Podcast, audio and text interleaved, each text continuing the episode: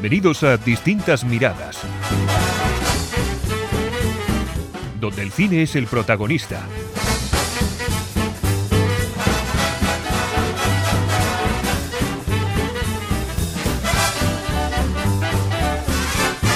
Saludos y bienvenidos a Distintas Miradas.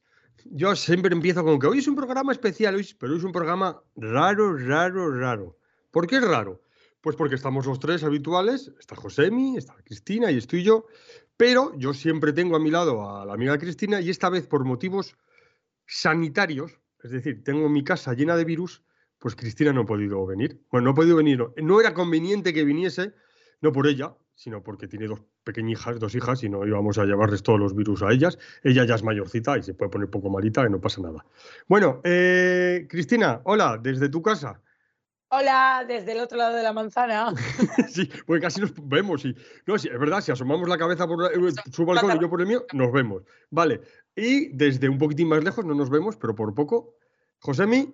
Bueno, por poco. Muy buenas a todos. Un programa, un programa muy de, del 2020, ¿no? Sí, sí, es verdad, sí, estamos en plena pandemia. En plena pandemia, eh, pues es los virus, los virus, porque estamos así. Bueno, eh, vamos a hablar de lo que hemos visto eh, vamos a hablar de los Emmy, de los Feroz, que son premios de estos que le gustan tanto, sobre todo el último a Cristina. Vamos a hablar de la Sociedad de la Nieve. Bueno, van a hablar ellos dos, porque yo he visto 44 minutos. Pero antes de empezar, con vuestro permiso, mira, ahora como no tengo a Cristina aquí al lado, estoy como más libre. Voy a hablar. qué feo. Voy a hablar. El brazo. Voy, no me puedo agarrar y decirme cosas. Bueno, voy a hablar de una película que he visto y es que me cuesta, ¿eh? me cuesta. ¿eh? ¿eh? y sobre todo por Pichu. Me cuesta por Pichu porque he visto la de Dream Escenario, que es la película esta que ha hecho Nicolas Cage. Y yo antes de, empezar con ella, quería hacer una pregunta a Josemi, que es el que sabe. Josemi, tú, ¿verdad? Nos dijiste una vez que en Estados Unidos, donde las ciencias avanzan, que es una barbaridad, los directores de cine se encargan de, de los actores, de ver cómo actúan los actores y de dirigirlos, ¿verdad? Sí, a una, sobre todo, principalmente lo que, ver, sí que tienen un trabajo previo en el que tienen que, pues eso, saber qué estilo quieren visualmente, qué quieren mostrar, pero en rodaje entre toma y toma lo que principalmente se preocupa el director es de hablar con los actores y actrices y pues eso, o animarles a que hagan las cosas distintas o decirles los errores que han hecho o los aciertos que han tenido. Bueno, pues tenemos aquí no sé si conocerás, yo este director no lo conocía, que es Christopher Bogli o así, que es noruego. ¿Te, te suena de algo, José? Este hombre, yo es que no, tengo ubicado. He visto, he visto mirado a ver qué películas ha hecho y no me sonaba ninguna y eran cosas muy raras. Bueno, pues este señor, eh, José, estamos ante el mejor director de la historia. Si es como tú dices, que es como tú dices, que se encargan de que los actores hagan lo que tienen que hacer, ha conseguido que Nicolas Cage haga una buena película y actúe muy, muy bien. Es decir, eh, yo ya a partir de ahora, cuando me digan quién es el mejor actor de la historia, voy a decir que es el tal Christopher Buckley, porque hay escenas eh, de, del amigo Nicolas Cage que yo esperaba, digo, ahora tiene que, no es ningún spoiler, ¿eh? ahora tiene que llorar. y lloraba, y bien, o sea, y hasta te transmitía que te, daba pena. Y no como suele ser habitual por su actuación, sino eh, por cómo lo hacía, por lo bien que lo hacía y que te transmitía el personaje. Porque el personaje, la película es un poco rara. La película va sobre, sobre un señor que todo el mundo sueña con él. Y entonces eh, pasan cosas en el sueño y. Entonces la gente eh, es, también tiene que ver sobre la cancelación esta, la teoría de la cancelación, o no es teoría, bueno, lo de la cancelación de ahora, de que a los actores se les cancela por las cosas que hacen y tal. Entonces, esto es algo parecido.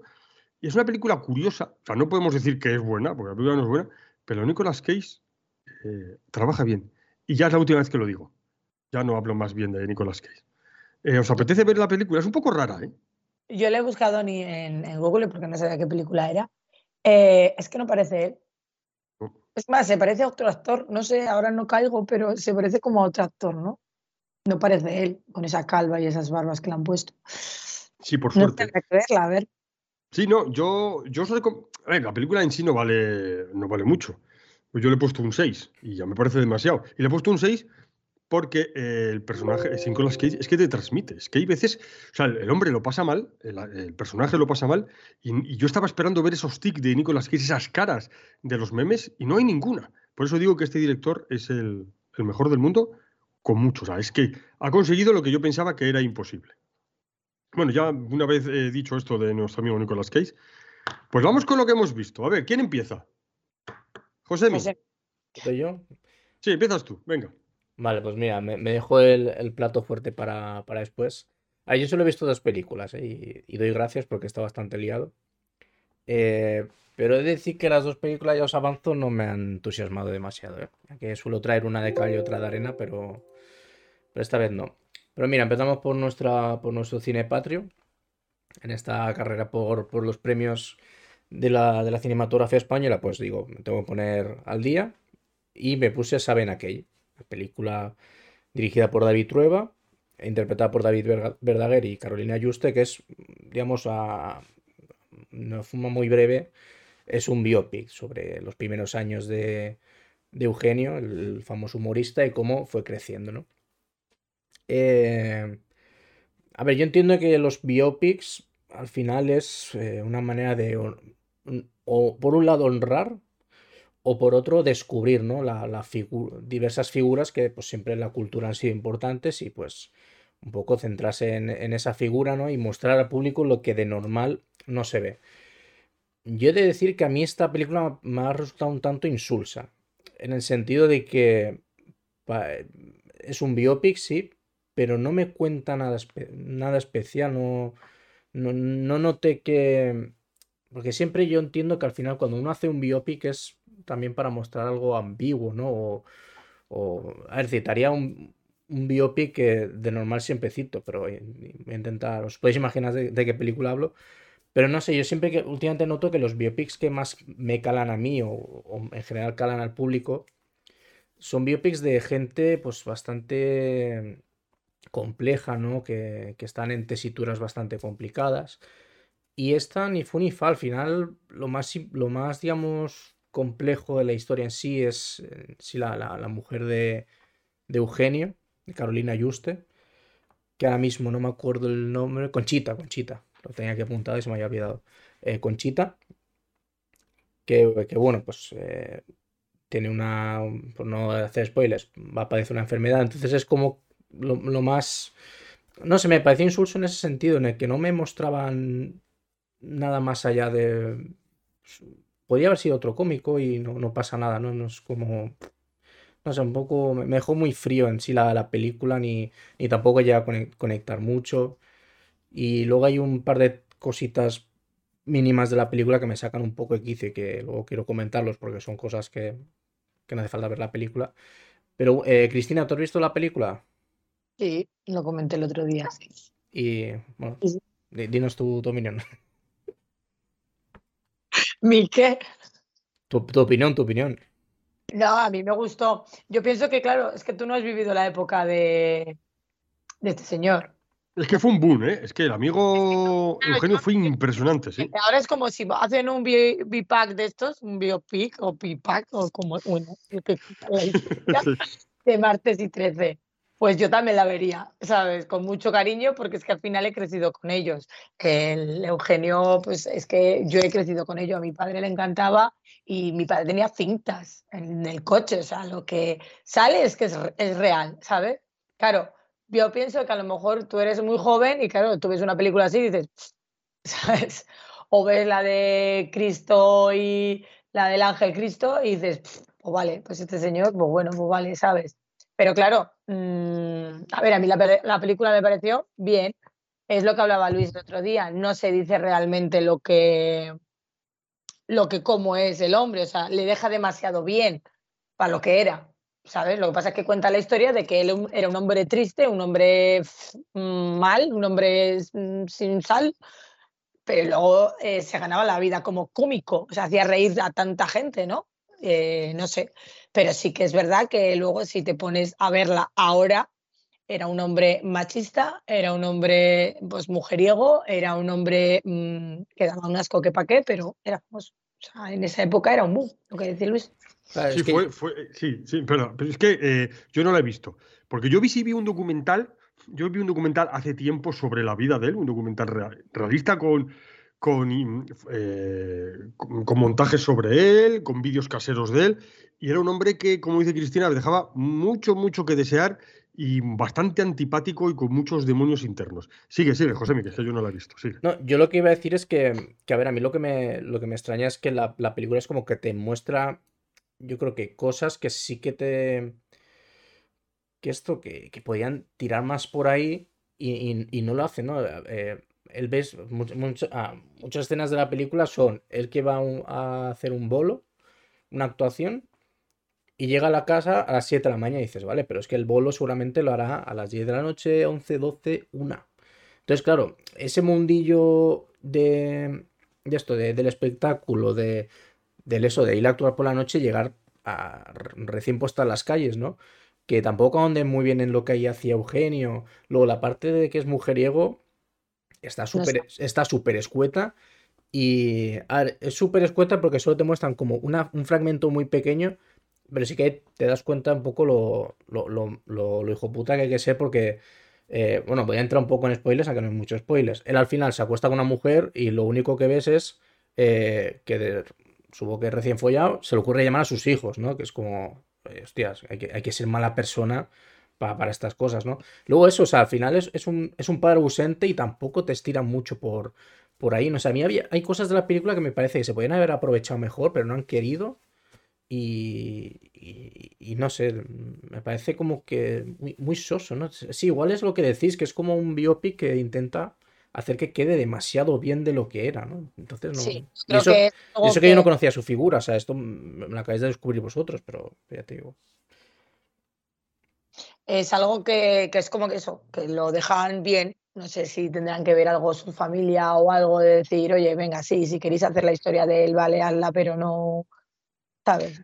es que ni nada, pero no sé. También es David Trueba, ¿sabes? Que tiene maldad ninguna.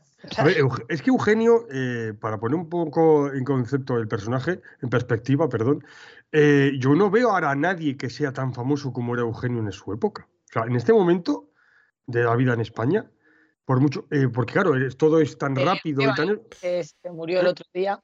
Podemos decir que Arevalo fue igual de famoso que él. Igual de famoso, sí. Eh, es que hubo una época, claro, una época en la que solo teníamos una cadena de televisión y, todo el mundo, todo el mundo veía lo mismo. Entonces, claro, él salía en la tele, luego eh, estaba, vendía los cassettes, como ha dicho Cristina, los vendía en las gasolineras y estas cosas. Y, y, fue, esa fue, era un boom que todo el mundo se sabía sus chistes, su forma de ser, lo imitaba. En mi clase me acuerdo yo y estaba en tercero de GB, es que me acuerdo perfectamente, había un compañero que lo imitaba y tal. Entonces fue un boom, era, fue un boom asombroso.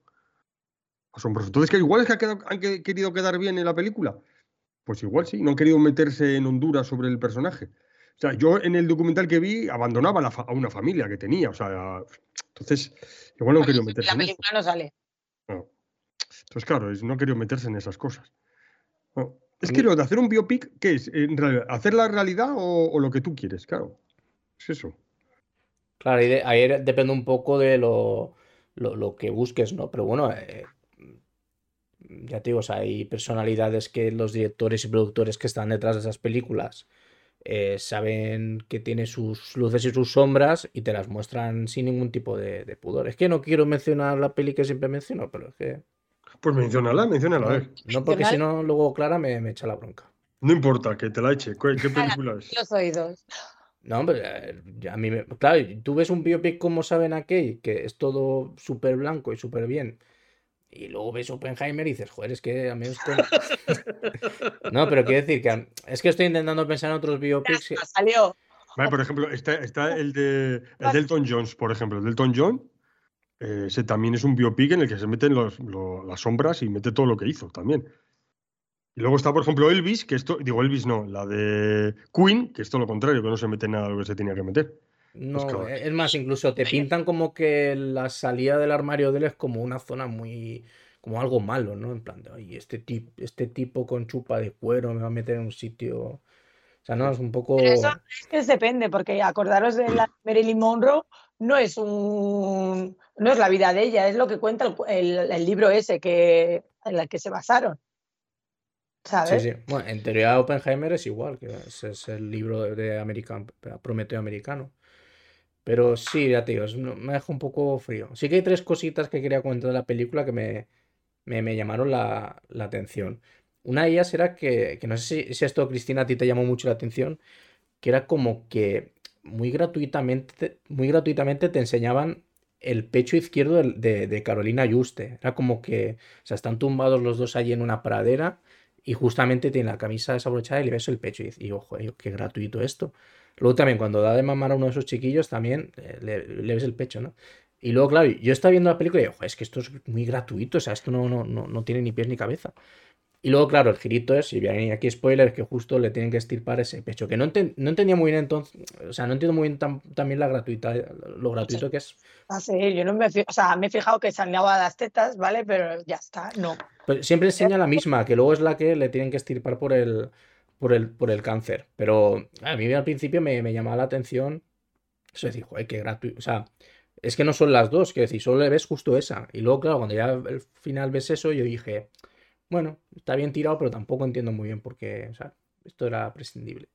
Y, luego otra cosa que quería comentar con vosotros, que a lo mejor sí que por, por años de, por, porque soy más mayores igual, esto sí que lo sabéis. Eh, ostras, a mí una cosa que me llama la atención es que el personaje Conchita, cuando habla en catalán, tiene un, acento neutro, y cuando se pasa al castellano, eh, tiene acento andaluz. Esto, esto yo no, lo he visto nunca, o sea, que decir, yo, mira que vivo en, en Valencia, Creo que nunca, bueno, creo que nunca he visto ningún andaluz hablar en valenciano. Pero es extraño, ¿no? El tema de, decir, hola, buena vez Prada. Chiquillo, no me pise lo fregado, ¿no? O sea, vosotros habéis visto, habéis vivido. A ver, yo, yo, te voy a decir una cosa. Mi familia, mi familia catalana, mi familia catalana es de origen andaluz. Y entonces eh, hablan, hablan lo que es, eh, o sea, hablan catalán y, y español. Y eso que dices tú, yo no lo he visto nunca. Es más, yo te diría más, los antiguos andaluces que fueron no hablaban catalán. O sea, entonces yo no te puedo decir eso de es ese. Que esto es que me raya mucho, ¿no? Porque es como.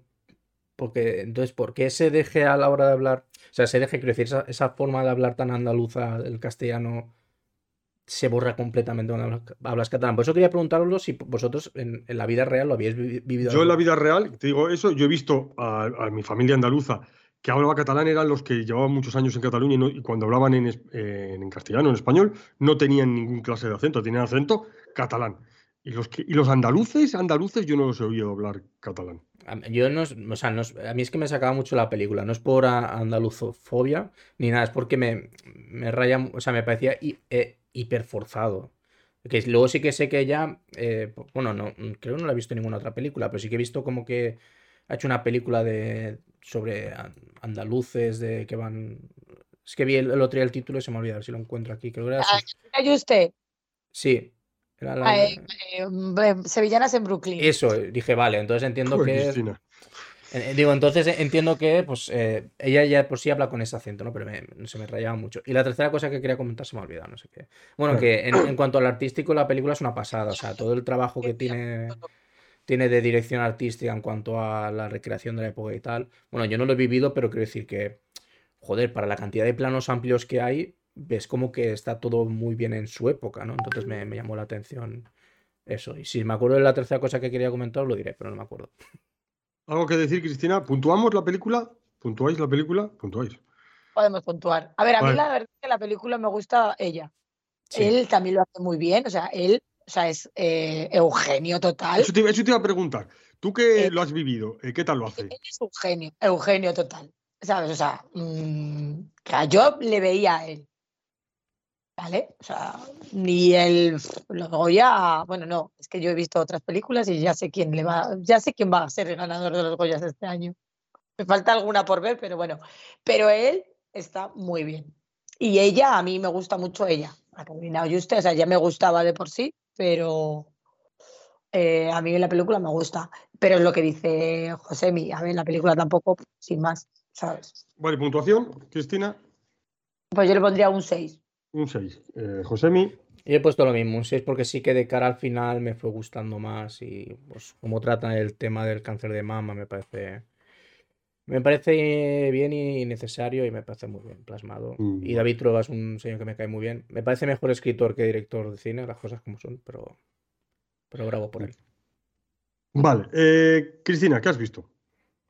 Eh, bueno, pues yo he visto, eh, yo he hecho como Josemi, ¿vale? Nos hacemos caso mutuamente y él, yo he visto las películas de las que habló él el otro día y él ha visto las mías, ¿vale? yo he visto eso, la película de los Goya, por ejemplo, 20.000 especies de abejas. me ha parecido brutal, hermosísima. He llorado mucho, he llorado. Yo como madre, eh, es que me parece hasta necesaria esa película. Y bueno, pues mm, va mm, sobre el sufrimiento de un niño que no sabe lo que es, si se siente chica, si se siente chico, o sea, el chico es, pero no se sabe si si se siente chica y demás. Y bueno, pues es se ve los diferentes familiares, la gente que le rodea, la gente que está a su alrededor, cómo, cómo lo ven a él, eh, esa madre que, que, no, que pasa, que no, que son tonterías, ese padre que no, que, no, tal, eh, esa abuela que no, no lo ve normal, pero la entiende. Eh, o sea, es que me ha parecido súper bonita. y es, de momento, mi gran apuesta para los, para los Goya. ¿Vale? Fue ganadora en el Oso de Berlín, que le dieron un premio al, protagonista, que realmente es una niña. Eso iba a preguntar, ¿niño o niña qué es? Porque yo no quedo claro. Es una niña. Pero vamos a ver, ella, ella es eh, chica trans. la película es Pero, pero ella en realidad es una es, trans o digo la actriz o no lo sabemos. no lo sé, no tengo ese dato. vale. vale es que yo, porque yo creo que sí, no sé, es que yo cuando le dieron el premio, yo oí a ella que le dio las gracias a la Asociación Trans de San Sebastián, porque creo que la chica es de San Sebastián, pero no sé si le dio las gracias porque le ayudaron o porque realmente él es así, o ella, es que no, estoy, no tengo muy seguro de lo que es. Josemi, ¿sabes algo tú de eso? O cuenta la película, coméntanos la película. Estaba buscándolo para ver si. Pero no, nació ya como Sofía Otero Labrador. O sea, que decir, nació. Eh, genéticamente nació mujer, por, así decirlo. Lo que ya no sé, lo que no he indagado también es si pues, pues está un poco conforme al personaje y pues tiene disforia de género. Disforia de género creo que se llama el, el tema de que no, no, no está acorde con el género con el que naces. A ver, a mí la película la vi hace tiempo, entonces la tengo un poco, un poco olvidada. Lo que sí que me pasó fue que me, me, gustó. Mm, tengo un poco las mismas sensaciones que Cristina, me parece, me parece necesaria. Me parece que refleja también muy bien eh, el cómo las familias de ahora mm, tratan este tema, porque el papel de la abuela es lo que, lo que dice Cristina, como que pero realmente es la tía abuela, porque la abuela es la que no lo ve claro. La abuela dice que, no. O sea, realmente es la tía abuela. Sí, sí, no, pero a lo que iba es que la abuela es como que sí que delante de, de ella eh, mm. dice, que, dice que no, que a tope con ella. En círculos cercanos voy a decirlo pero en, en, situaciones más, más, más privadas con, la propia madre, o sea, es decir, con, la hija de la abuela, vaya lío lo vamos a hacer ahora.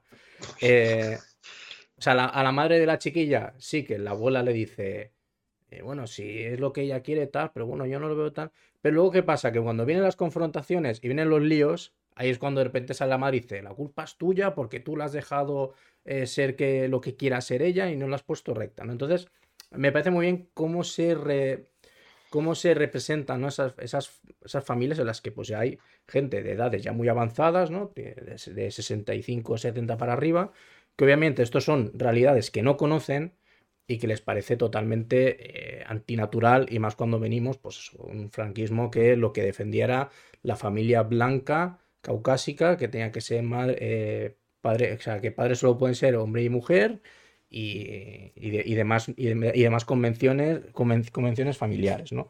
Entonces me parece muy, que está muy bien reflejada. Me parece también que el personaje de la tía es muy. Eh, eh, perdona, ¿en qué año está ambientada la película? Actual, actual. Actual, vale. Claro, pero tú piensas que la abuela de ese entonces. Sí, sí, la abuela, sí, sí, no digo, porque has dicho el franquismo, igual era más antiguo. Vale, seguid, perdona. un pueblo pequeño mm, del País Vasco. Ellos vienen de. están en, viven en Bayona Mm, no sé, que es, sabes, que es un pueblo, y todo el mundo se conoce, todo el mundo dice, todo el mundo opina. Es que hasta la amiga que, que se echa, la niña que se echa, eh, Nico, eh, se llama, que tampoco se sabe si sí, si no, tampoco si tiene dudas, eh, porque claro, le dices que he hecho muchas, muchas amigas con esta niña, tal, no con las otras niñas, ¿sabes? Es que, hay, es que hay cada detalle de la película que es que me parece fascinante.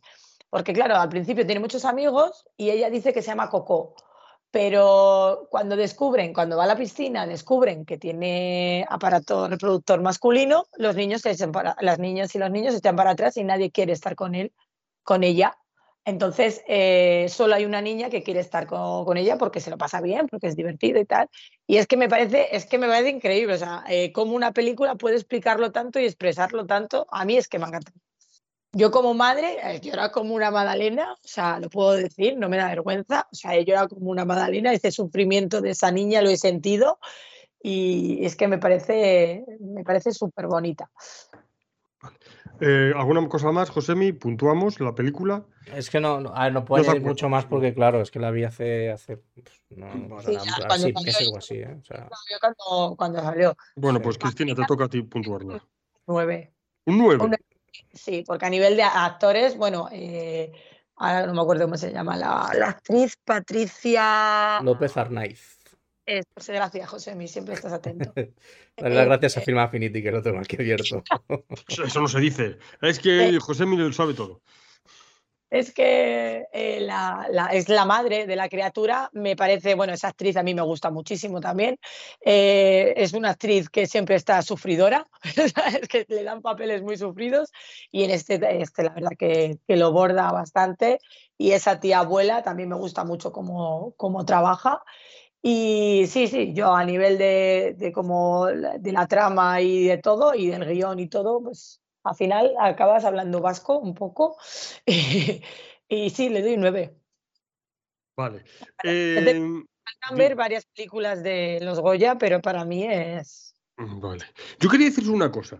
Eh, hace eh, sobre la misma temática, bueno, no la misma temática, pero es, temática LGTBI. Eh, José me dijo hace unos, unos, un tiempo cuando Cristina y él hablaron sobre la película te estoy amando locamente, no sé si os acordáis, la película se llama película así. Que José me dijo que era una película que, que, deberían de poner en las escuelas. No sé si te acordarás, José, que lo dijiste. Si no te acuerdas tú, me acuerdo yo. Y resulta que el otro día vino mi hija diciendo que se la habían puesto en el colegio.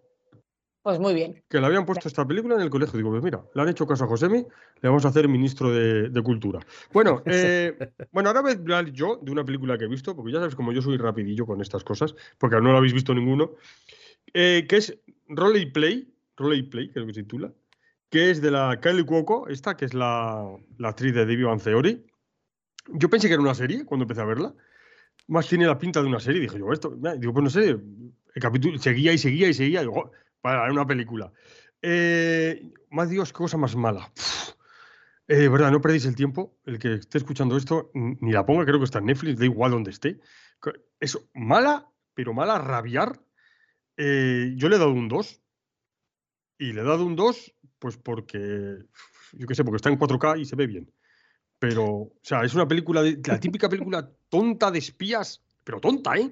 De que ella es una espía, espía no, perdona, una asesina y el marido no lo sabe y, que, y hacen unas cosas y al final se descubre que es lo más zafio y tontolino que se puede echar a la cara. O sea, aquí se demuestra también que los americanos también hacen de vez en cuando cada Sofía, que, que no se puede, ni ellos, o esto es lo más comparado que se puede tener a, a los, a los trenes Asturias y compañía y padres más que 4 o 7.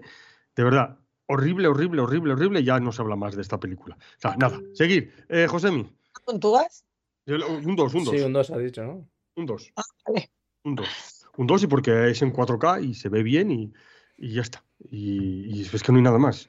Y sale un actor que no sé cómo se llama y no sé por qué lo he dicho, un actor que me gusta mucho, pero me da igual. que es que no tenía ni que haber salido el pobre hombre. Josemi, ¿qué más has visto? Vale, pues yo en esta. Bueno, esta no sé si Cristina la ha visto, pero sé que Luis sí, así que aquí puedes, puedes mojarte.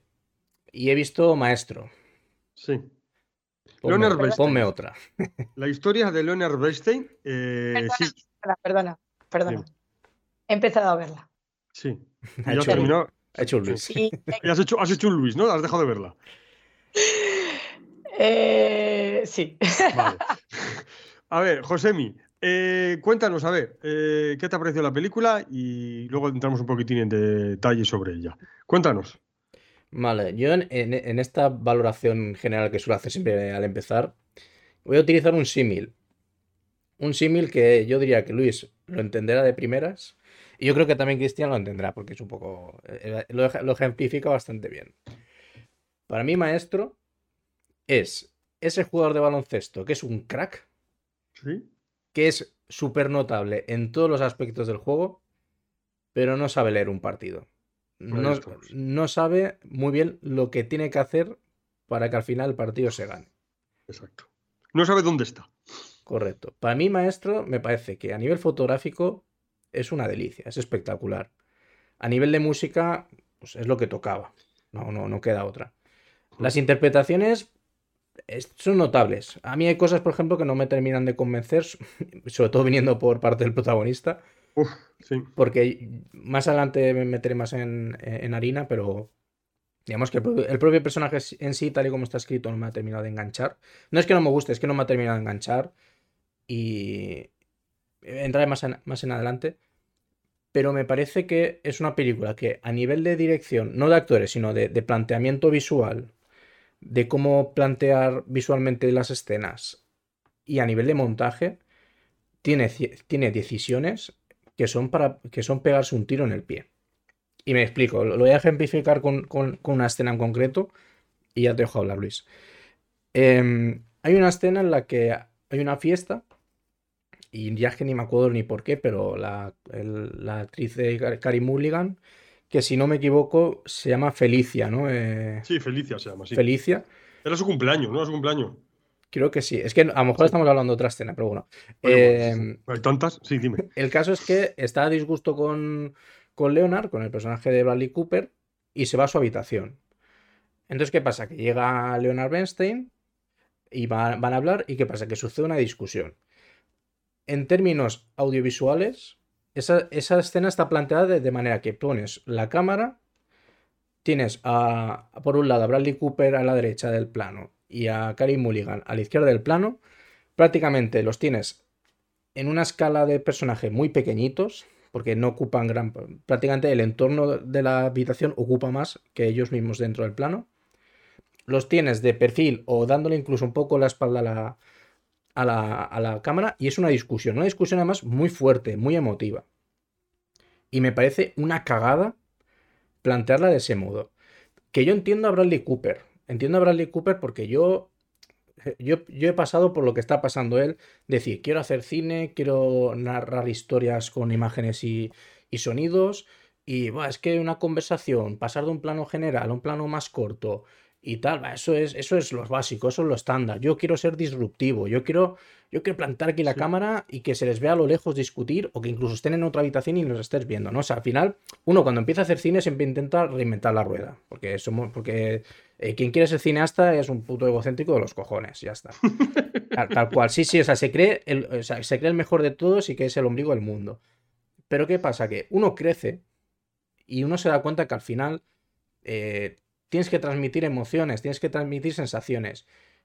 Y es que encima lo puedes hacer con esta escena sin problema, no hay ningún tipo de problema, porque al final, eh, quiero decir, hay audio, hay un diálogo. las propias palabras y las formas en las que se emiten transmiten emociones.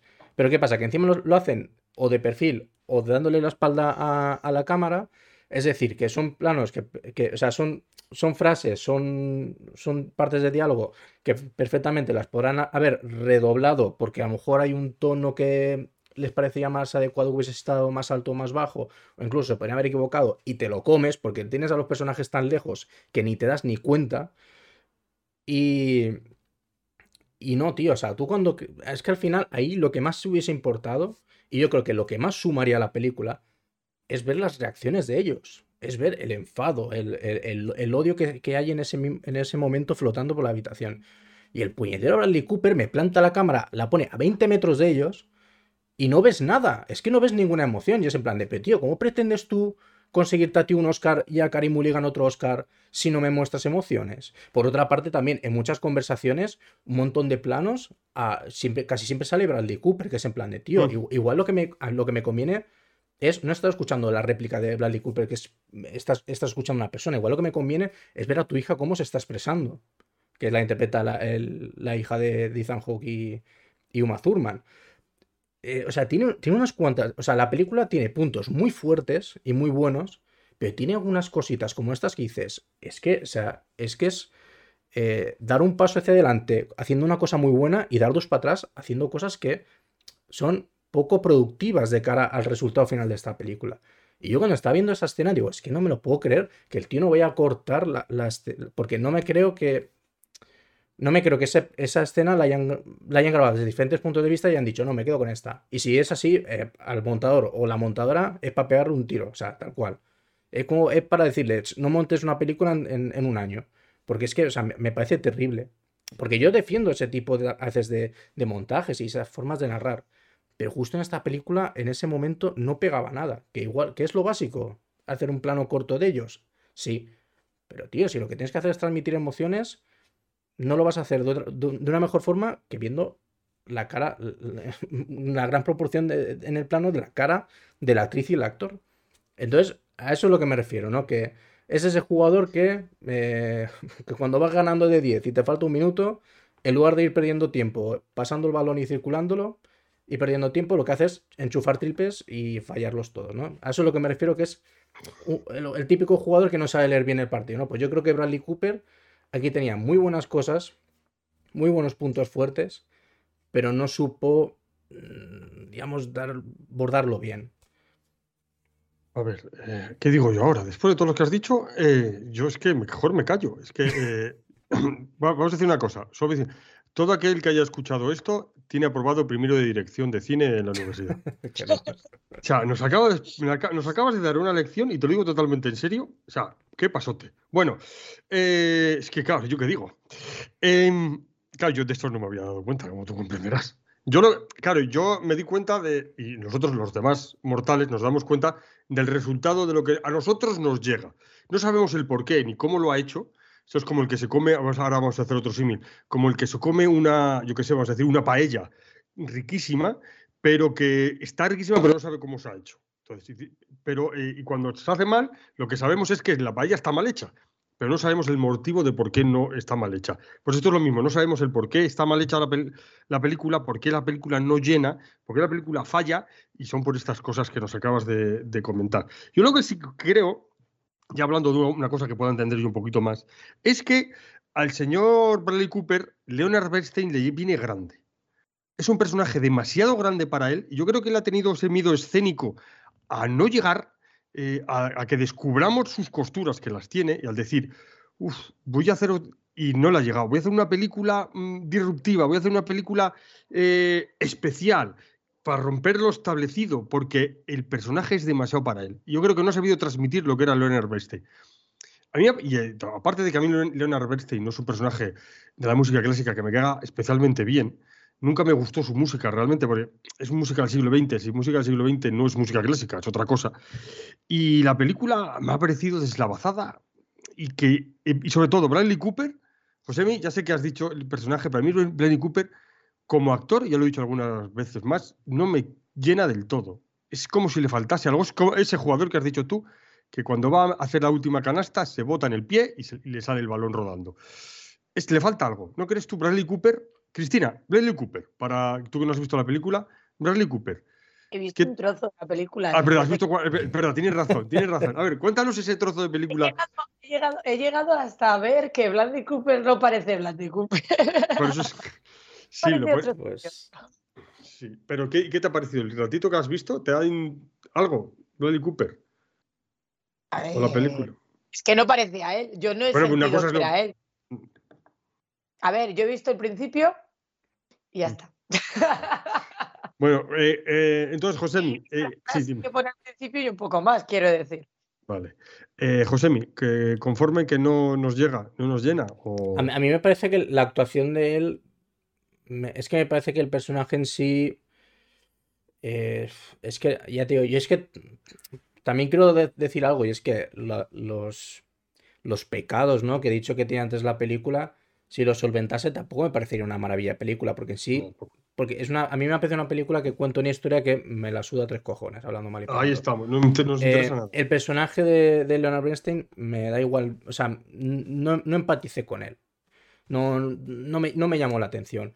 Sobre todo porque para mí la película empieza muy mal, porque eh, la cantidad de tics y movimientos y, cosas raras que hace Bradley Cooper en el primer plano, que es cuando él es viejo con la entrevista, eh, a mí me ponía de los nervios. Digo, es que este tío está sobreactuando lo máximo posible. O sea, el tío está como, como divagando, pero está haciendo muchos gestos y, yo digo, es que esto no me lo puedo tomar en serio. O sea, una persona no, no es así. O sea, es antinatural. Yo, ya te digo, y es que empecé la película muy mal con eso. Porque tiene eso, tiene una, forma de, mover, de mover la cara y de hacer tics y de hablar y de no sé qué. Y todo el rato fumando, el tío pesado y con, el cigarrillo en la mano. Es que también me, he metido dos películas que vaya tela con, el tabaco, ¿eh? Horrible. Pero sí, no, o sea. Eh, es que ya te digo, la película sí tiene cosas que digo, joder, es que molan mucho. O sea, por ejemplo, una cosa que en Twitter está apareciendo, aparece cada día sí, día también. En la escena en la que él está dirigiendo la creo que es una... La filarmónica, sí. Sí, en, una especie de castillo tal. A ver, un plano, bueno, no es plano secuencia como tal, pues un plano muy largo. Y dices, hostia, sí, la cámara se mueve para aquí, para allá. Y en plan de, vale, bien. La actuación de él ahí en ese momento no me parece para, tanto. ¿eh? Mira que siempre te ponen ese clip a la hora de decir el nominado a Bradley Cooper y te ponen ese clip siempre, bueno, pues es un tío agitando y haciendo sus cosas. Yo es que no lo entiendo porque no sé dirigir una orquesta. Entonces, no sé, a mí me parece pues, excesivo, pero bueno, entiendo que a lo mejor la gente que sepa de música diga, no, no, él está haciendo lo que suele hacer un director de orquesta. Ok, pero lo que más me gusta de esa escena es que la, cámara va, dando bandazos de un sitio para otro para acabar justo en la espalda de Felicia y dices, joder, estabas todo el rato en el punto de vista de ella y te lo muestran en ese último momento y de esa forma tan sutil. Y ahí dije, maravilloso, maravilloso. O sea, me parece un movimiento y una forma de plantear una escena de puta madre. Quiero decir, eh, que la película tiene cosas muy buenas y cosas que dices, hey, este tío, ojo, ojo, cuidado. Porque también otra cosa que me, ha gustado de la película es como que la dirección de Ha nacido una estrella es bastante diferente a esta. Entonces, me mola que Bradley Cooper te dice, hey, puedo ser polifacético, ¿no? Y dependiendo de lo que la historia precise, puedo dirigir de una forma o de otra. Eso a mí, al menos, me da esperanzas a que eh, el tío, su tercera película... Mm, ha vencido lo, sea bastante, bastante mejor. O sea, bastante mejor que decir que al final lo que logre transmitir lo consiga, ¿no? Que al final es, esta es su segunda película también, quiero decir que parece que, que joder, que, le estemos también metiendo prisa, che, chico, eh, ves madurando y ya... Eh, yo no creo que él quiera hacer solo 10 películas como Tarantino, entonces eh, ya te llegará tu momento, pero de momento va bien encaminado. Pero sí es, no sé, yo creo que la, historia en sí yo no, he entrado, entonces, por eso cuando he dicho al principio en mi, valoración general que los principales fallos que veo son a la hora de plantear algunas escenas y sobre todo el montaje, yo no, no he querido meter el guion y la historia porque a mí es que personalmente no me ha interesado. Yo puedo, entender que haya gente que sí que le cale o que le interese o que incluso se la sude este personaje, pero que sí que la historia le interese. Entonces yo, por, yo eso sí que he querido quitarlo al margen. Pero por opinión personal, la historia no me acaba. Entonces, eh, esta, esta película era muy difícil que me terminase encantando. ¿Qué puntuación le vas a poner? Pues yo le he puesto un 5. Porque es que. Es que lo. Es que ah, Sabina Cage me parece insulsa como biopic, pero es que está como biopic, es que en, en Sabina Cage es que yo creo que Dilo, dilo. No, no, es que ya no es ritmo, ¿no? Es que al menos, vale, te ocultan la cara oculta de, de, Eugenio, vale, pero a mí, por ejemplo, eso no me ha enfadado tanto como eso, como plantear una discusión desde un plano general, o sea, como plantear la discusión más gorda que tienes en toda la, en toda la película y plantearla desde una óptica tan general y que no puedas intimar en el sentido de que, de que veas eh, ese, espacio, ese momento tan, tan íntimo de ellos en el, sentido negativo, ¿no? No sé, luego también al final la película cambia el punto de vista y al final te empiezan a mostrarte más, más a la mujer que a él y dices, güey, esta película al final de, de, quién va, no sé, me parece que va un poco dando bandazos. Yo creo que lo que más he visto en cuanto a la gente que ha criticado esta película es como que va dando bandazos, ¿no? Y que no tiene muy claro qué decir o más que qué decir que por, dónde deben ir los tiros para, enganchar al público, ¿no? Y me parece lo más correcto, ¿no? Es como que te centras primero en, este personaje, luego cambias a este, y ya cuando este desaparece vuelves a Leonard Bernstein. Mm, no sé. Parece una película. No sé. No sé. Es que creo que no está bien planteada. Leonard Bernstein, aparte que es un. Sigue, sigue. Di, Cristina, di. Es que hoy, es un día complicado. A ver, cuenta. Eh, no, me pasa que lo tengo tan metido en el resacón, en el resacón en Las Vegas y tal, que en cualquier momento parece que se va a despertar y va a decir, ¡Oh! ¿qué ha pasado? ¿Qué hicimos anoche? ¿Sabes? Me pasa en las películas que ha hecho él. A mí la de eh, esta de la Lady Gaga solo me gusta. ha nacido una estrella, ¿no? Sí, a mí él, bueno. Es que, es que, lo que le, es lo que le pasa. Las Vegas, ¿sabes? Y en esta película de maestro que estuvisteis comentando el otro día por el grupo y tal, pues digo, pues a lo mejor pues está, no sé, me gusta. Y la puse ayer, que creo que hablasteis de ella ayer o antes de ayer, y no sé, es un hombre mayor, ya está.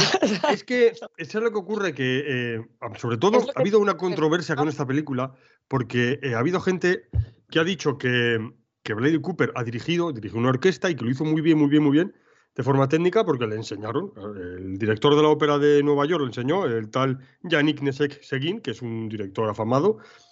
Vale, enseñó, entonces ha llegado la controversia diciendo como que los directores no hacen falta y tal, pero bueno, aparte de esa controversia tonta que es solo para lo de la élite de la música clásica, a mí lo que me pasa con esta película es que el personaje mm, de Leonard Bernstein, que a mí me interesaba, no me lo han mostrado. Yo no lo he visto, no sé cómo es.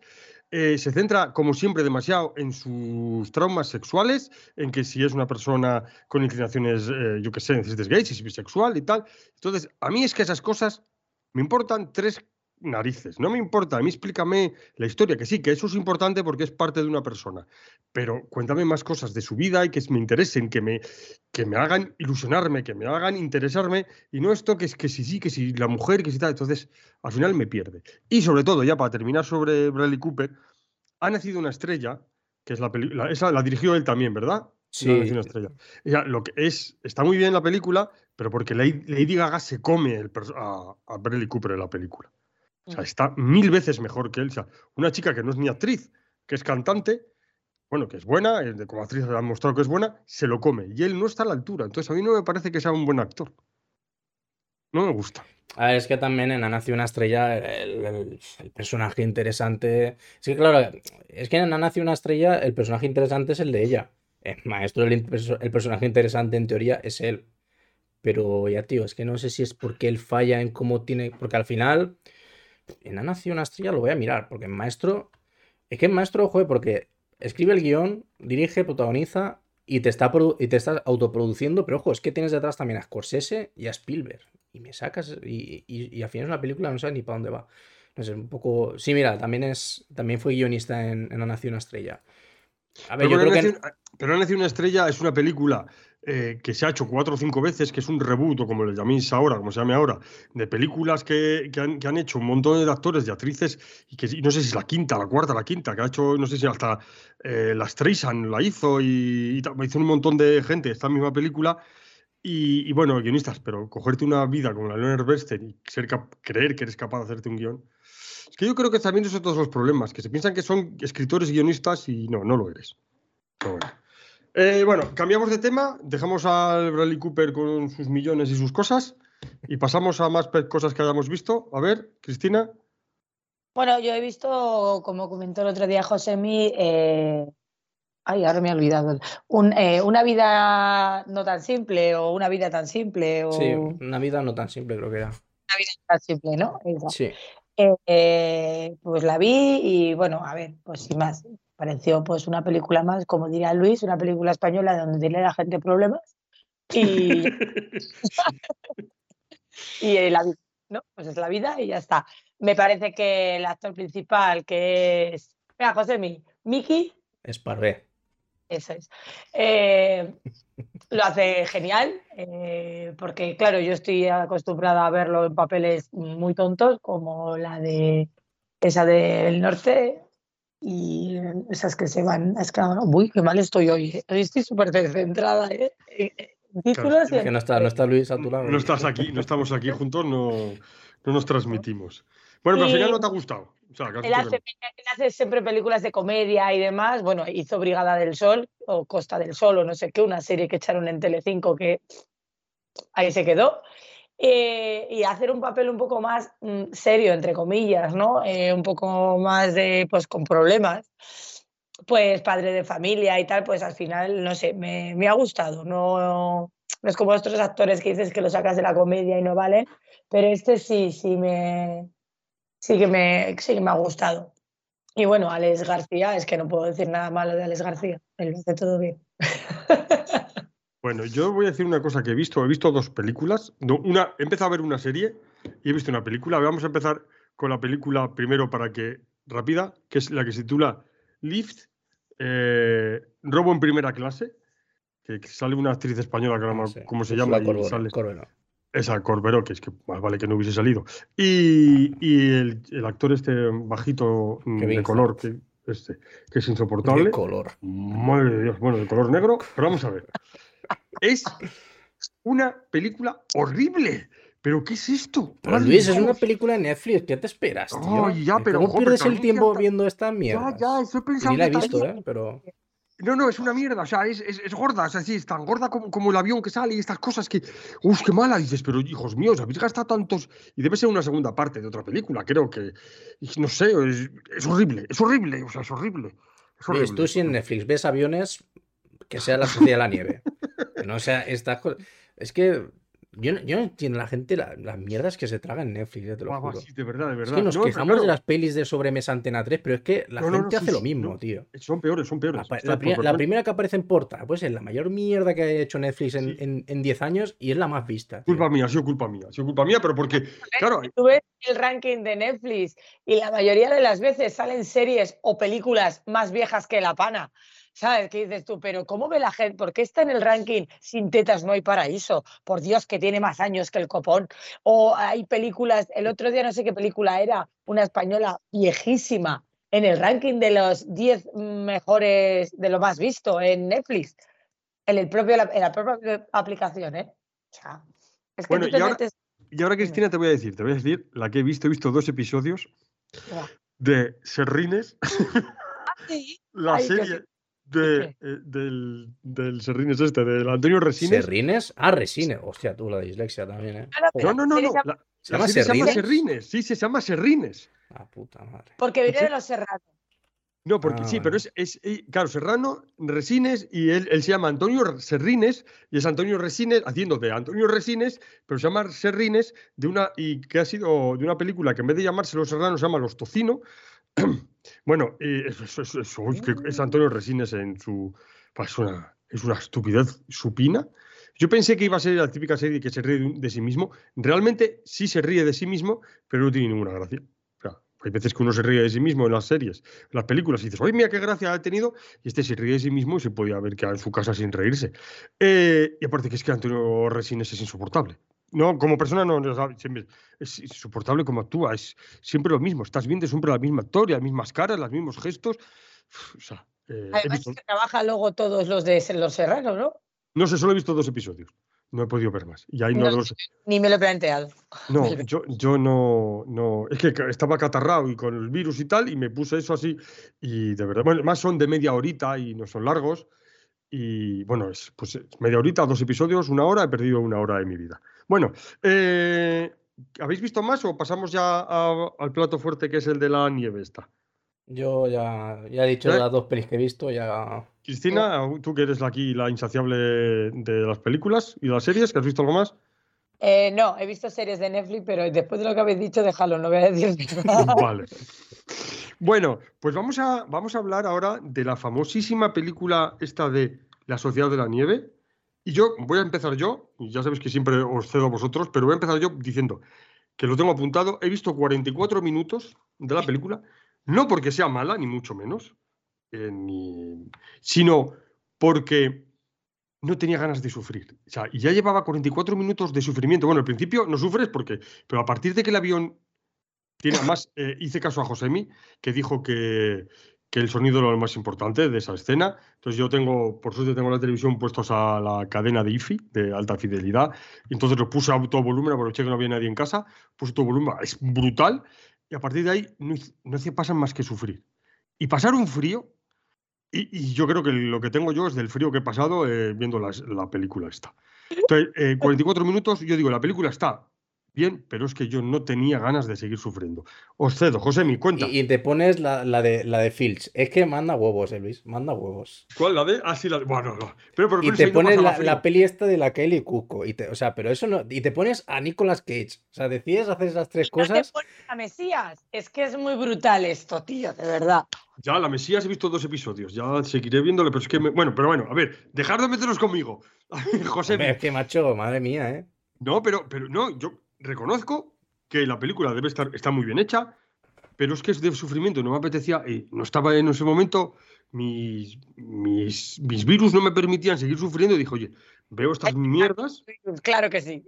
Y ya está, yo no quería sufrir más. A ver, hablar vosotros pues de la cambias la perspectiva y dices, voy a disfrutar viendo que otros sufren más que yo, ya está, Luis, es que... No, no, pero joder, es que yo lo paso muy mal, es que ver esa gente. Yo, la verdad que he sufrido más por el frío Sí, sí, O sea, yo el frío es que lo he notado. Yo tengo mocos desde que vi la película. Yo creo que el virus este que hay es, es, es vuestro, es la, está en la mente. Es porque habéis visto la sociedad de la nieve. Sí, es Bayona enfermada. Sí, sí, a, ver, a mitad España. El virus Bayona. y además lo hace, lo, yo me he quedado en el que suben a suben por la cuesta arriba y ven que no se ve la, la, el avión y que no los van a ir a recoger pero es que no, no, aguantaba ya más, que si se mueren unos y otros. Y a mí se me cortaban hasta los labios. Eh, vamos a recomendar para esta película el que la vea que lleve cacao. Cacao, pañuelos, manta, calcetines. Es horrible. ya, ¿Sabes que voy a esperar a verlo en agosto? Bueno, anda. A ver, eh, Josemi, cuéntanos la película. Y que no comas carne mientras ven la película. oye, oye, oye.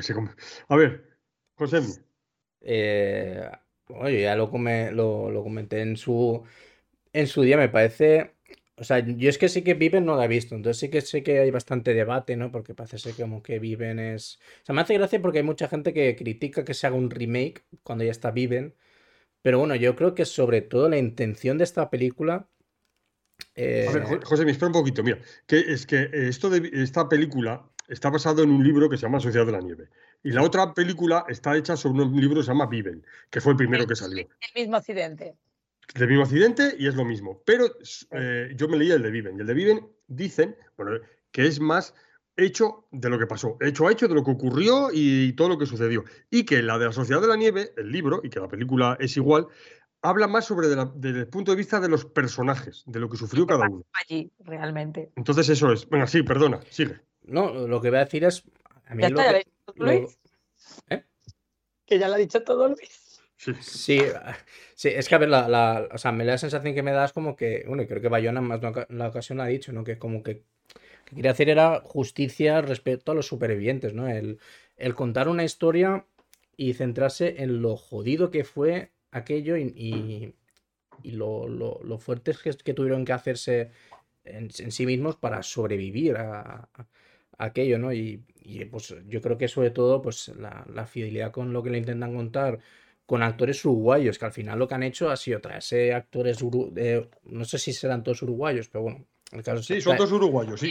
todos autores, eh, actores uruguayos, traértelos todos a España a rodar en Sierra Nevada, porque desgraciadamente ahí en los Andes, en la zona donde ocurre el accidente, ya no hay nieve. Eh, y barato yo creo que eso no es. Pero bueno, Netflix, eh, con las mierdas que ve Luis, ya tiene dinero para... todo, tiene, todo es mi culpa. Entonces yo creo que el, principal objetivo de la película eh, por parte de Bayona era como darle un, pues eso, un, un homenaje, ¿no? Y, y, hacer entender a la gente de lo difícil que fue, que fue aquello de la forma más fidedigna posible, ¿no? Y, que, y que además te, te, esto, te, para ti sea más, más, mm. ¿cómo decirlo? Más, eh, que, lo puedas notar, ¿no? Pues con actores que, pues, en habla hispana, con acento uruguayo, porque eran ellos uruguayos. Em, entonces, por esa parte me parece, me, parece, por parte me, esencial. Aunque bueno, yo ya en su día dije que a mí me cuesta que esta historia te motiva a querer contarla porque al final gente comiendo, son amigos comiéndose entre sí, ¿no? Entonces, a mí personalmente me parece difícil el, imaginarse decir, quiero contar esta historia. Es que es, muy heavy, ¿no? El, comerte a tus amigos, pero bueno. Eh, ¿Qué más decir la película? A nivel actual me parece que es un puntazo por parte de Bayona porque son prácticamente todos desconocidos. Eh, y la verdad es que a mí no hubo ningún actor que me, que me pareciese que actuaba más, ¿sabes? me parece que estos están muy notables, ¿no? Que esto es muy, o muy orgánico, ¿no? Muy natural, ¿no? Parecen todos que son, son actores ya bastante, bastante mm, rodados, ¿no? Sobre todo creo que los más, lo, más, los más protagonistas, que son los más jóvenes, creo que sí que no tenían, no tienen una, una carrera muy amplia. Y, y, no sé, por ejemplo, sí que me, por entrar en, detalles así, que acordarme, porque la peli ya la vi hace, hace casi un mes, Em, pues por ejemplo, sí que me gustó que en momentos de angustia pues utilizan más lentes angulares que son más propios para hacer planos generales, pero aquí lo, que hacían era ponerte los personajes muy cerca de la cámara y como que los bordes eran muy difuminados y no era como de una manera bastante visual del desconcierto que tenían ellos ahora mismo por lo que están viviendo. Y poquito más me acuerdo ahora mismo que pueda contar. Eh, Cristina, cuéntanos. ¿Os acordáis hace unos meses que cuando decíamos, es que la Sociedad de la Nieve, que a lo mejor va a los Oscar, tal, no sé qué, y decía Luis, pero ¿cómo votan una película? Si no la han visto, si esto no lo ha visto nadie, porque no sé qué, pues tal. Pues mira, sí, merece la pena que esta película vaya a los Oscar, vaya a los Goya, vaya a todos los lados. ¿Te acuerdas, no? De esa conversación. Sí, pero, perfectamente, pero sigo manteniendo que no puede ir a los Oscar una película que nadie ha visto. Eh, una cosa no quita la otra. seguimos. ¿Por qué? Porque es de Bayona. Bayona, eh, yo cada vez lo tengo más claro, es uno de los mejores directores que hay. Haga lo que haga, lo va a hacer bien. Y, mm, a ver, yo he visto La Sociedad de la Nieve, la vi un viernes y, o un sábado, y el domingo echaron en la tele Viven y dije, pues la tengo que ver. ¿Vale? Y, a ver, es lo que decimos, está hechas, es de, por el mismo accidente, pero no tiene nada que ver. Eh, se nota mucho los 30 años que tienen de diferencia una película con la otra, ¿vale? Pero claro, en, en Viver los actores son conocidos. Está el... Gracias. Estáis atentos, muy bien, así me gusta. Amigo mío, sabéis que tengo una foto con él y todo, amigo mío ya. Eh, y alguno más así conocido. Y, es, lo que dice, lo que decía Luis, ¿no? La historia no te mete tanto en el drama, en lo que sufren ellos, en lo que es un poco más, pues eso, lo que, que sí, que están en un accidente y tal. Sí que me doy cuenta de viendo Viven y viendo la Sociedad de la, Nieve que de los detalles. Hay más detalles de, porque por ejemplo en Vive se ven como se comen más a la gente, o sea, se ve como eh, cortan, como comen. Se ve más chicha, para que me entendáis. En la Sociedad de la Nieve os habéis dado cuenta que no se ve tanto. O sea, se ve a lo mejor cómo descongelan los trozos, pero no se ve cómo la cortan, como es, ¿sabes? ese detalle no, no lo tienen. Es como que Bayona ha dicho, espérate, que esto lo va a ver eh, los familiares de los fallecidos y demás, y a lo mejor no es plan de estar aquí. No sé, que tiene esos pequeños detalles que hace 30 años a lo mejor les daba igual. No sé el director de Vive quién es, no sé si lo sabéis vosotros, pero eh, Bayona es que es. Yo, la verdad que más que diferenciarla con Vive, la he diferenciado con lo imposible. El accidente eh, ya nos lo hizo pasar muy mal y meternos de lleno en la ola que, lleva, que se lleva a la muchacha en lo imposible. Eh, pues el accidente del avión no podía ser otro que ver romperse piernas, volar gente, es a sufrir como mm, los, como los que están en el avión. Eh, cada detalle y cada, cada sonido, lo que decís, el sonido, yo también cogí, subí el sonido a tope y escuché el sonido haciendo caso a, a Josemi. Escuchas golpes en plan, oye, que vivos, eh, se notan los, golpes y era el vecino de arriba ahí. no, noto el fuselaje de arriba del, avión, no, es el vecino que la vecina está diciendo baja. Que el otro día hablábamos de que la gente que tenía ansiedad por el accidente y tal y cual, yo no sé si es ese accidente o lo que pasa después. Yo lo pasé peor cuando se les cae la luz. Bueno, esto no es spoiler porque todo el mundo lo sabe lo que pasa, pero bueno, si es spoiler, pues lo siento mucho. Pero cuando están tan tranquilos, están cantando, están riéndose tal cual y de repente no oyen algo, se admiran para arriba y se les cae toda la nieve encima y se ahogan en la nieve, o sea, yo ahí era una angustia, ahí es cuando dejé de comer. es ahí cuando dices, o sea, el, que sacar, venga a sacar, el que están sacando a la gente de la nieve, a mí ahí sí que me angustié muchísimo, ahí sí que me entró ansiedad. Pero lo que es el accidente, yo sabía que el, momento del choque del avión iba a ser brutal, porque solo Bayona pudo hacer ese tipo de cosas. Y me recordaba a la película de lo imposible. A mí la película de lo imposible es que me, que, que me encanta y sé que la he visto un montón de veces y sigo llorando en el mismo trozo de película pero eh, solo Bayona creo que puedo hacer eso. Y si hay otro director que pueda hacerlo, venga a decirme. Steven Spielberg. Bueno, eh, vamos a ver. Yo, yo voy a decir eh, dos, cosas. Sí. Que, que, yo creo que sobre todo en la película se nota el respeto que quería Bayona hacia, pues al final, las, las pobres personas que pues, dejaron la vida para que viesen otros. Y yo creo que sobre todo Bayona intentó como respetar o digamos que homenajear a esas personas obviamente no siendo, como dice Cristina, no muy gráficos a la hora de decir, pues mira, vamos a tener que empezar a, a trocear este muslo porque si no nos morimos. Que también en parte como que lo barnizan bastante con algo, lo barnizan un poco como, no happy, pero sí como, como que se está... Sí, con respeto, pero no más allá que respeto, es como, como un acto de solidaridad en el sentido, por ejemplo, que te, te recomiendan mucho el tema de no hay nada mejor en la vida que dar. No, hay nada mejor que dar la vida por tus amigos, ¿no? Que esto es como un leitmotiv que se repite durante toda la película. Pero además, si te das cuenta, se nota que esté en ese respeto, porque mientras que en esa parte no es gráfico, eh, en cuanto al dolor y las lesiones, sí que, por ejemplo, lo es con, con esto, con con el momento del accidente donde pues, eh, se, están, espachurrando, vestibias que se rompen. Que bueno, aún así en lo imposible también Bayona es bastante gráfico, ¿no? Porque yo creo recordar como que en el momento de la ola creo que a Naomi Watts se le clava algo en el muslo, ¿no? Y te lo enseña perfectamente, ¿no? O sea, creo que Bayona siempre le gusta ser un poquito gráfico. Estás dentro de la ola, sufrías cuando se le, se le hinca el, la rama, cuando se da contra el golpe contra la palmera, cuando se... Le... O sea, es que eh, es, es brutal en los accidentes que hace este hombre. Y, lo, segundo que quería decir es, eh, cuando se estrenó La Sociedad de la Nieve, eh, a mí me salió, no sé si fue un tweet o una story de un crítico que dijo, tercera vez que la veo. O sea, para que te des una, para que te des cuenta, Luis, que cuando tú y yo discutíamos de por qué esta película está preseleccionada a los, Goya o a los, no, a los Oscar, perdón, igual habían críticos que ya la habían visto una vez. Porque sí que se ve que es una película que ha rulado mucho por circuitos muy, muy cerrados de críticos y de, y de académicos. Entonces, y tú piensas que al final esa, esa gente va, hay más de que voten que nosotros. El cine, el cine es del pueblo, ¿qué paso está? Como el fútbol, que nos dejen verla primero y luego que, que, la elijan. Si es que, Pero que tú no tienes que votar para que vaya X película. Claro que no, tengo que, claro que no la tengo que votar, sobre todo si solo aguanto 44 minutos.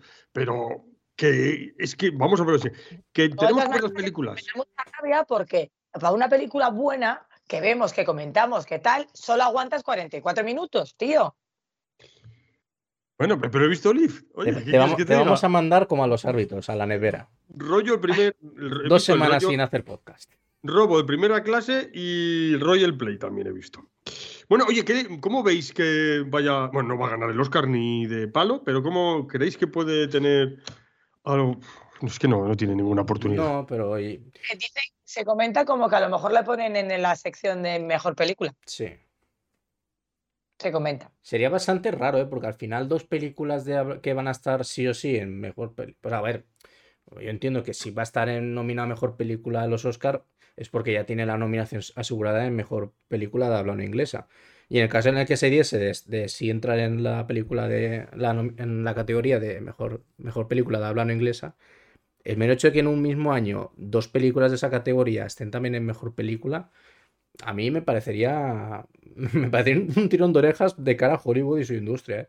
Decir, o sea, hay dos películas europeas que para los académicos de aquí, que barren más para casa que, para, que, que, ningún otro, mm, la han metido entre las 10 mejores películas del año, según ellos, ¿no? Entonces, no sé, pero bueno, hasta que no salgan las nominaciones, esto es hacer castillos de arena. Yo. Os pensáis que se la va a llevar Oppenheimer, pero bueno, todo puede ser. Yo no digo nada. Ya, por ejemplo, pero en el Oscar a, mejor actor, mejor película lengua no inglesa, yo considero que no, con anatomía de una caída no tienen nada que hacer. Pero bueno, oye. Pero la eh, sociedad de los Goya, ¿eh? ¿Que está en las Goyas cuál? Ah, la sociedad de la... Vale, me imagino. Me imagino que. Y que arrasará y que. Bueno, porque oye, según decís, es una película. Y lo que he visto yo es una película bastante. Bastante buena. Eh, De a ver. todas maneras, últimamente solo veo películas de nieve y de frío. Porque se me olvida deciros, no sé si sabréis que he visto Valle de Sombras. Ah, sí, sí. Ah, sí, sí, algo, algo, algo me suena. Y cuéntanos, que es una película que está ahora en cartelera. A ver, cuéntanos. Pues nada, son unos chicos que se van, una, una pareja y un niño, que no sé por qué se llevan al niño. O sea, yo me tiro toda la película preguntándome, ¿por qué lleváis al niño? Al niño a ver el Himalaya.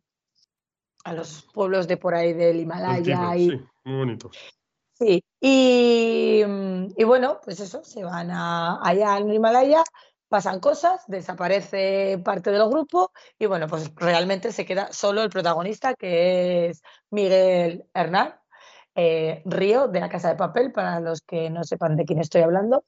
Y, bueno, pues le suceden una serie de cosas y demás y bueno, pues... eh, está muy bien, la película es de lo que va y ya está.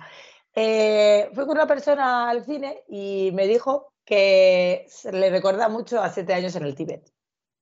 Yo es que no me acuerdo de siete años en el Tíbet. Sí, esa es la de tu amigo Brad Pitt, Brad Pitt. que, hace de nazi. Que Pero escapa- entre Brad Pitt y, Mi- y Miguel Hernán me quedo con Miguel Hernán, es más Sí, sí, joven. sí, sí, tú lo dices. Em, ya, me, me creo. Eh, pues, la- oye, siete años en el Tíbet tuvo, ¿te acuerdas, José? Pues tú igual no lo has visto. Pues yo cuando lo vi era, vamos, un mico. Siete años en el Tíbet tuvo muy mala prensa y malas críticas, pero a mí me gustó, me gustó la película. Y más la he visto más de una vez, creo que lo he visto dos o tres veces. Y no es porque sea de nazis, ¿eh? que no tiene nada que ver. Me gustó, está muy bien la película. Está, Yo me sé que interesó. a, a mi padre le gustó mucho en su día, pero A mí, poco a mí me interesó. No tuvo buenas críticas, pero me interesó. Y has dicho que se llama El Valle de las Sombras. ¿Cómo se titula esta película? des- Valle de la Sombra, sí. El Valle de las Sombras. Bueno, pues sí. Hay muchas películas eh, del Himalaya, estas cosas. Bueno, escucha, em, que has comentado antes, película de Viven, quién era el director, Eh, Frank Marshall. Yo también lo he mirado en, el este, en internet. Productor de Este- Indiana este- Jones, ¿no? ¿Eh? Productor de Indiana Jones, ¿no? Productor de Indiana Jones, exacto. Ha hecho una hizo, hizo, aparte de Viven, Congo, que es una película de un mono que habla. Es- Ah. Yo fui a ver al cine, es una película, pues, pues, y aracnofobia. Ay, Sí, qué no, cosa es- está bien aracnofobia. José, ¿me has visto tu Sí. aracnofobia? No. Es que soy Pues- aranofóbico, entonces no creo que quiera. Sí, me, que da, me da- me da muchas cosas arañas, entonces no sé yo. Pues sí. no, no está mal la película. Es, no, no es un peliculón, pero oye, pero para pasar un ratillo así, mejor que la de esta del Fly que va a volar y el del robo y el roleplay esta. Pues ya- eso aplicártelo tú, a mí no me digas nada. Bueno, eh, llevamos hora y cuarto de programa. Queremos hablar más, cortamos aquí. ¿Tenéis algo más que contar? A ver, yo si queréis podemos hablar un poco de los Emmys, porque se, re- reducen en tres cosas. Uno, ver. la serie favorita, bueno, la serie que más premios ha llevado en drama ha sido sí. Y la de comedia, la de, de Beer. Ya está. Eso se resume en la los premios de Emmy. Es que los he estado aquí viendo mientras estabais hablando así y tal. Eh, podemos decir que en los Globos de Oro, pues los mismos han llevado los premios. ¿Sabes? Sí. la misma gente más o menos, ¿vale? Y sí quiero resaltar que he estado viendo ahora la, la noticia, que, a ver si lo digo bien, Cristina Appelhatter, más o Cristina menos, Applegate, sí. Cristina Applegate, eh, que tiene esclerosis múltiple. Eh, me gusta mucho esa actriz, que es una, sale en una película de Cameron Díaz, que es La cosa más dulce, es una peli de chicas. Eh, tiene esclerosis múltiple y ayer salió a entregar un premio con su, con su muleta y tal, y tuvo una gran ovación y me pareció interesante. Cristina Applegate es la que hace una, una serie, una serie, se hizo famosa por una serie. Eh, eh, no, casada con hijos. exacto, no. padre con hijo, sí. Casada, que- casada con hijos. No, no, ¿cómo se llamaba la, ¿cómo se llama la serie? Josemi, Josemi no la ha visto porque no- ni, Ni idea. ni se acuerda. Cristina. Y luego eh, hacía de, hermana de en Friends, hacía de la hermana de Rachel, Sí, eh, que es con la que se pelea.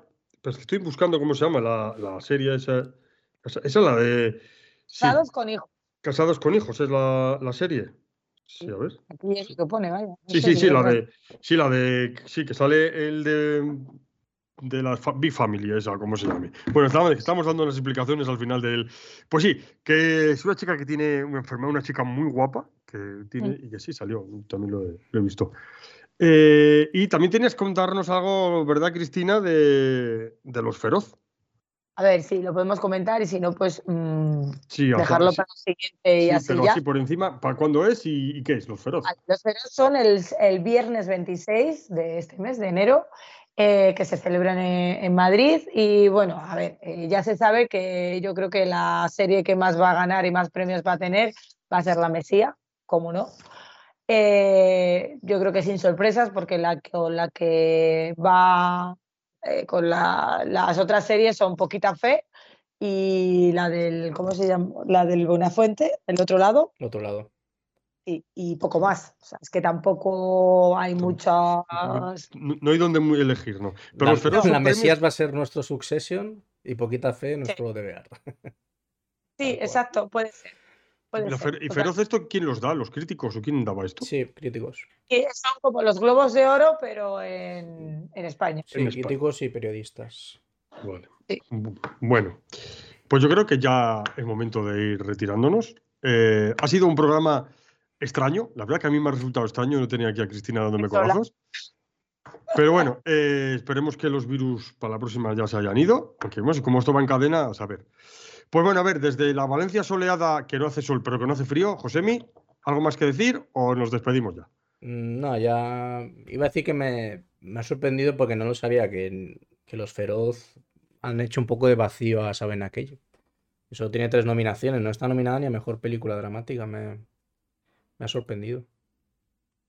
Le tiene manía. Sí, no sé, yo lo, tenía aquí la lista eh, para hablar de ello y tal, pero como Luis siempre corta mis cosas que son interesantes. no, escucha, eh, que, no pasa nada. Has dicho que son para el día 26, ¿no? Pues ya antes haremos alguna cosa, ¿no? Eh, Josemi, que te va a interesar más a ti que a Luis. He empezado a ver la llegada, esta tarde la termino. Es que empecé ayer y me, está gustando, es que me, me vuelve loca. el protagonista me vuelve loca. Eh, sí, la verdad que la de Saben Aquel, bueno, está como mejor actor protagonista.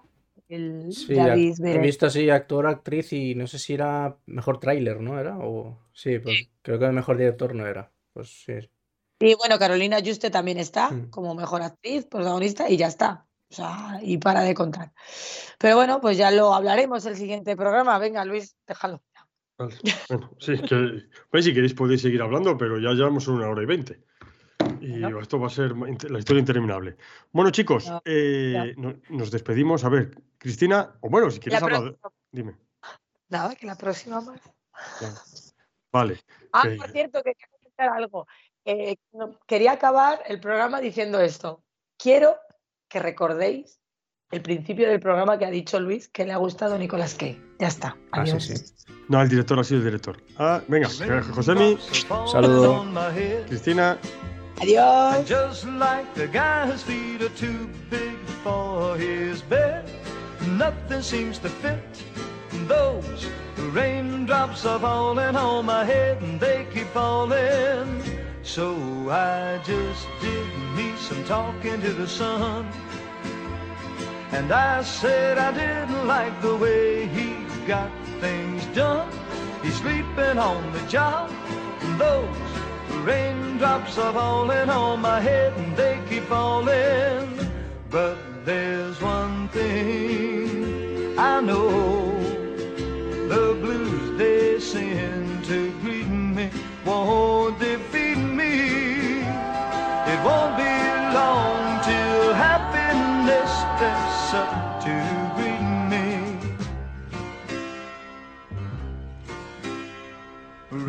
Raindrops keep falling on my head.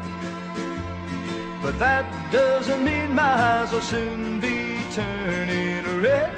The cry is not for me, cause I'm never gonna stop the rain by complaining. Because I'm free, nothing's worrying me.